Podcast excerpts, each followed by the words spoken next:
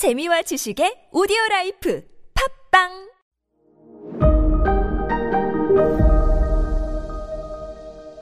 여러분 안녕하십니까 역사 스토리텔러 썬킴 인사드리겠습니다.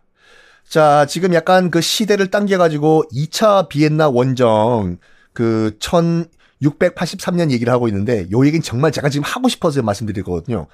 그 코르시키라는 그 중동 출신 오스트리아 군 병사 덕분에 지금 살았잖아요. 오스트리아 비엔나가 당연히 이제 오스트리아 왕실에서는 큰 상을 주려고 해요. 원하는 거 있으면 뭐든지 다 얘기해라 코르시키. 뭐, 뭐 줄까? 강남 땅? 역삼동 빌딩? 뭐 줄까?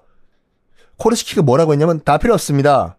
저, 저 오스만 투르크 병사들이 버리고 간 저 낙타똥 저한테 주실래요? 낙타똥? 저기 있는 시커먼 저거? 네, 적어주시면 돼요. 진짜? 너 다른, 나, 다음에 또 다른 소리 하기, 하기 없기다? 네, 저 똥 가져갑니다. 낙, 낙타똥. 가져가! 가져가요. 코르시키가. 그 낙타똥이 뭐였냐면 커피였습니다. 당시 유럽에는 아직까지 커피가 안 들어와 있었어요. 들어와 있는 지역도 있었지만 적어도 오스트리아에는 커피라는 것이 아직 안 들어왔던 상태였어요. 커피는 아시다시피 북아프리카와 중동에서 그 대유행을 하고 있던 상태였거든요. 당시에. 당연히 오스만 투르크인들은 다 커피를 마시던 상태였습니다. 그래서 군 전투 식량으로 커피가 다 배급이 돼 있던 상태였거든요. 오스만 투르크. 근데 폴란드 지원군이 오다 보니까 커피고 나발이고 다 놓고 튄 거예요. 오스만 투르크가.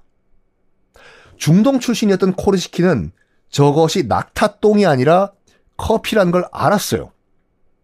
근데 오스트리아 사람들은 저게 시커머니까 원두가 낙타똥이라고 생각했거든요. 그래서 코르시키가 저거 달라고 한 거예요. 낙타똥을 가져간다니까? 가져가라고! 염소똥, 소똥 다 가져가! 근데, 코르시키는 알았어.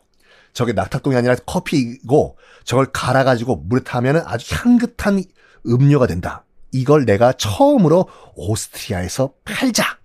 생각을 한 거예요. 그래서 코르시키가 비엔나에서 처음으로, 오스트리아에서 처음으로 커피 하우스를 엽니다. 갈아서, 음, 그 코르시키가 비엔나.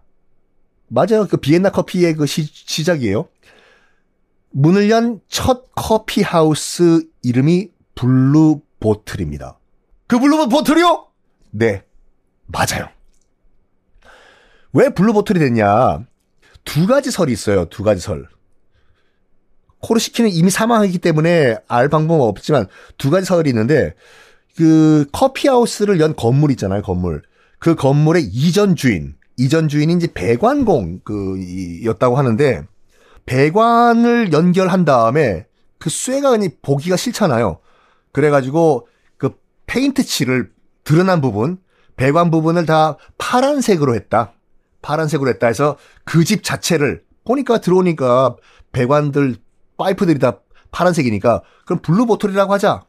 라는 설도 있고 당시 이제 코르시키의 부인이 약간 지병이 있었는데 당시 유럽에서는 약병들이 다 이제 파란색 병들이었거든요. 그래가지고 그 집에 가면은 파란색 병들이 약병들이 많다 해서 이제 그 집을 이제 블루보틀이라고 부르기 시작했다. 라는 두 가지 설이 있어요. 하여간 알 수는 없어요. 옛날이기 때문에. 자, 어쨌든 간에 요 제가 behind story 말씀드리기 위해서 약간 어 그 미래의 일을 좀 땡겨왔는데 다시 오스만 투르크의 1차 원정 때로 돌아와 봅시다. 1차 원정에서 일단은 실패를 했죠. 오스만 투르크가. 그래서 그래서 오스만 투르크의 유럽 쪽으로 쳐들어오는 서쪽 확장은 비엔나에서 딱 멈춰요. 더 이상 오스만 투르크는 유럽 쪽으로 치고 들어오지 못합니다. 그게 끝. 그런데 오스만 투르크는 이제 그 서쪽으로는 유럽 너희들 운 좋은 줄 알아라. 그쪽으로 안 간다. 오스만 트루크는 이제 슬슬 동쪽을 으로 눈길을 돌려요. 유럽 딱 기다리고 있어. 우리가 이제 동쪽 좀 정리를 하고 올 테니까. 그래서 그래가지고 어디로 가냐면 1533년에 페르시아 정벌을 떠나요. 페르시아가 어디예요? 지금의 이란이죠. 이란 정벌을 떠나는데 당시 이제 그 페르시아, 그 즉 지금의 이란은 사파비 왕조라는 왕조가 페르시아를 다스리던 때였어요. 그런데 말입니다. 그런데 이, 그, 어, 이 사파비 왕조가 좀 찍혔어. 왜냐면, 오스만 투르크가 이제 유럽 정보를 갔을 때 비잖아요. 병사, 군대가. 빈집 털이를 좀 하려고 했어. 이 사파비 왕조의 페르시아가. 야, 지금 오스만 투르크가 뭐 10만 대군이 저 어디 갔다고? 유럽 그, 그 어디 오스트리아 그쪽 갔다고? 그럼 군대가 많이 빠졌겠네. 어허. 야, 그럼 우리 빈집 털이 좀 할까? 야, 가자. 해서 오스만 투르크를 몇 번 치러 들어가요. 사파비 왕조가 죽을라고 환장했죠. 아, 주력 부대가 빠져도 오스만 투르크는 오스만 투르크예요. 유럽이 벌벌벌 떨던 세계 최강의 제국이었어요. 당연히 공격이 실패했겠죠. 다시 주력 대군이 돌아왔어요. 저기 대왕, 술탄, 저기 뭐 사파비인지 무슨 무슨 사입인지 쟤네들이 대왕이 없을 때 빈집털이 될 수도 있습니다. 뭐야? 빈집털이? 야! 박살 내려가자!